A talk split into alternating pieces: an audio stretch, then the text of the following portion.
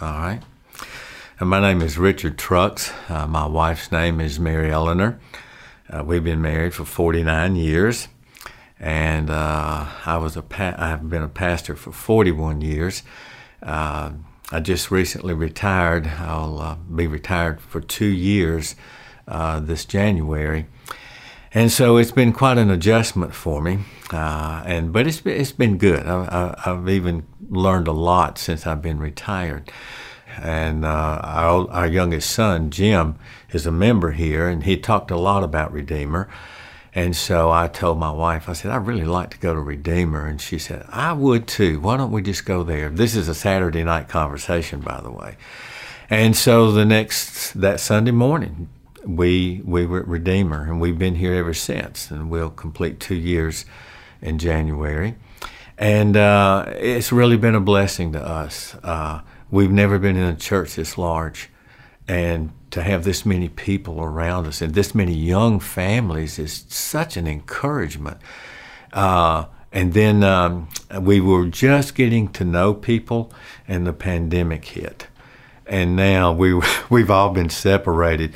And every now and then we'll see a familiar uh, face uh, at the parking deck. But it's so good to be back with brothers and sisters in Christ in worship. Uh, we, we miss that. Uh, 41 years of worshiping and preaching and leading in worship, uh, and then nothing. And that's, that's, that was hard.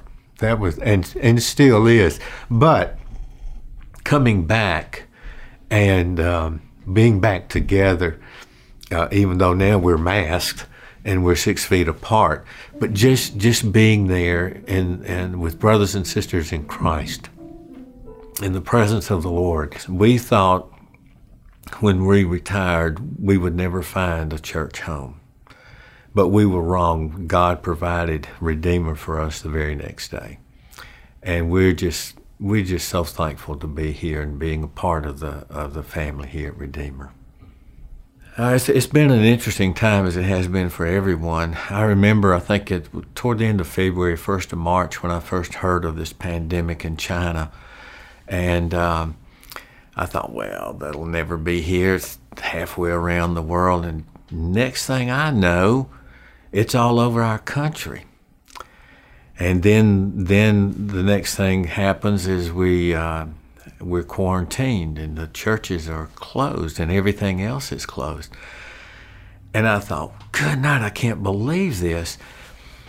And then they started telling us all the details about the age groups. And once again, you know, we know at some point in time we're going to die, but the reality of facing death is totally different, other than just talking about it and then uh, working uh, in a funeral home, uh, we're exposed to those who have died. We've had several services of those who have died and dealing with their families.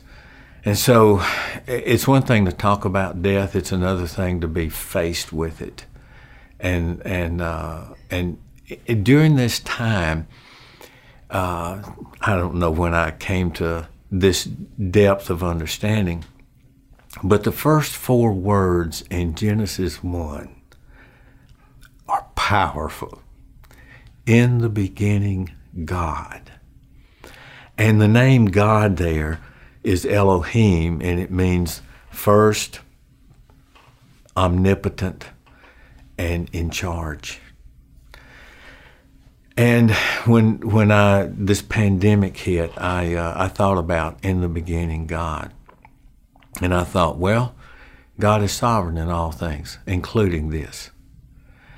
And if that's the way He's going to choose to call me to Himself, then that's going to be good. So I'm going to trust Him in this as well. I, I see for me personally, uh, it's it's like trust me.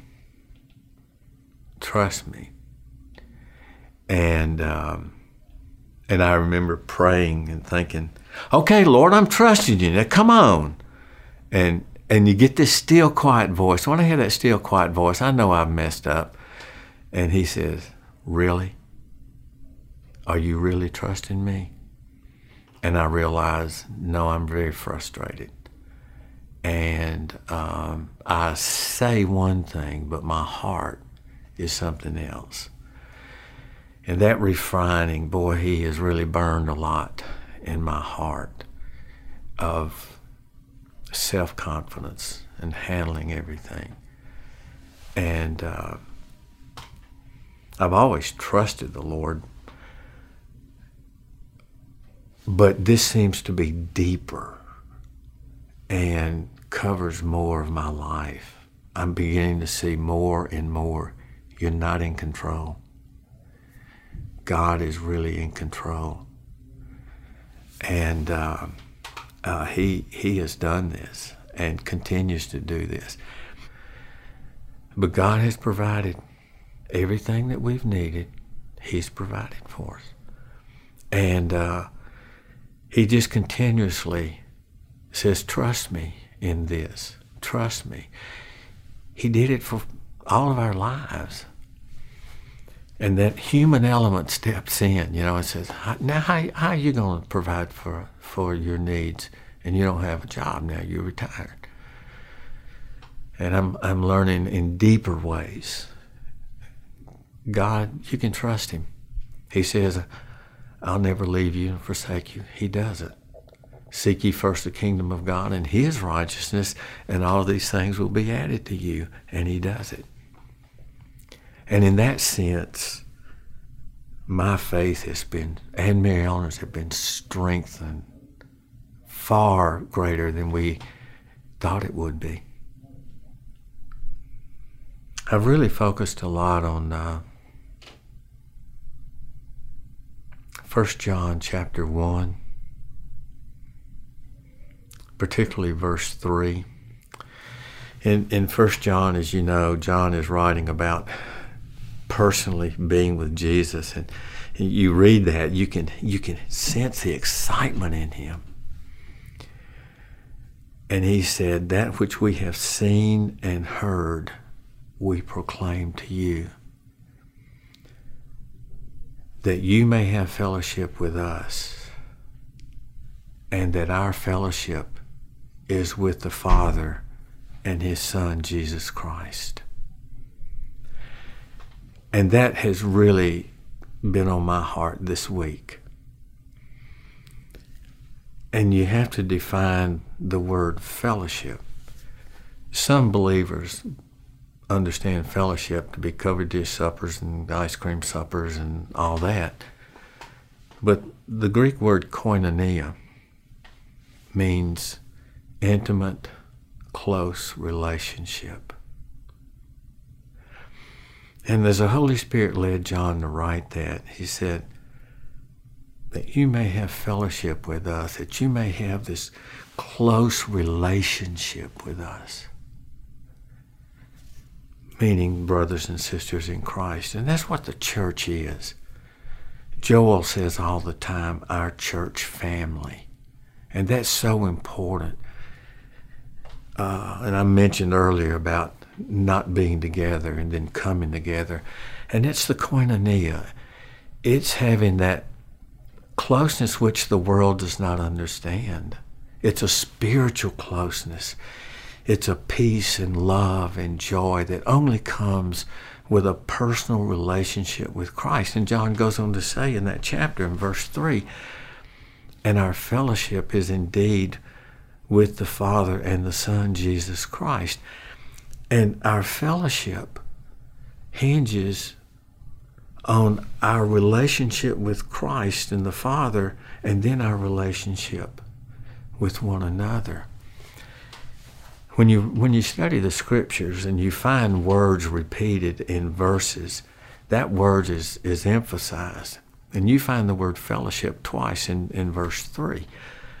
And he's really talking about the, the closeness the close knit fellowship of a church. And that's very important. And, and right at the heart of it, in that verse, right at the heart of it is the Father, the Son, and the Holy Spirit's not mentioned, but it's the Holy Spirit that puzzle, puzzle it all together. And I've just been very, very joyful in reflecting on on the, that verse in particular out of First John.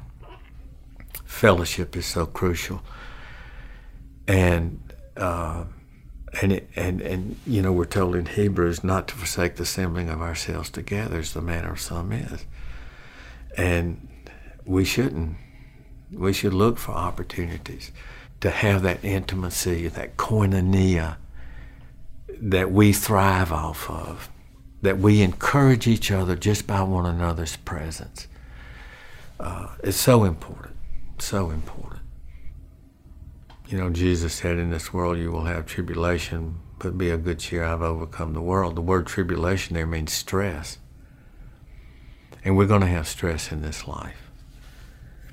And I think, uh, I know it's not going to last forever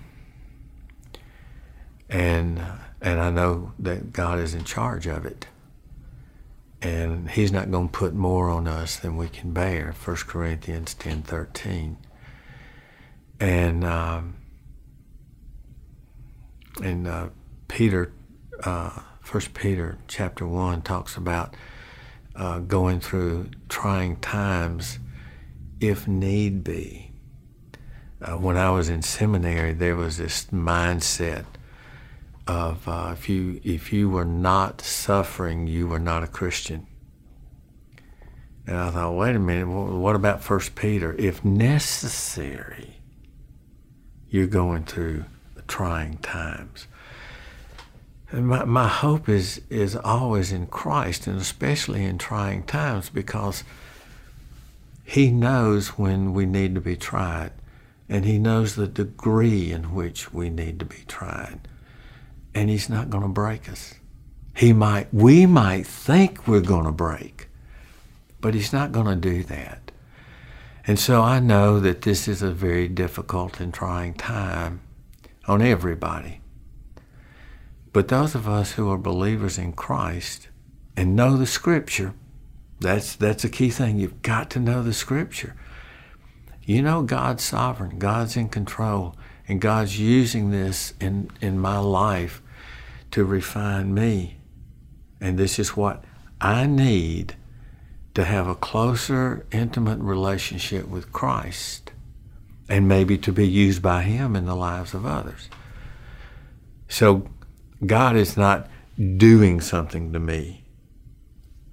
God is growing me or refining me.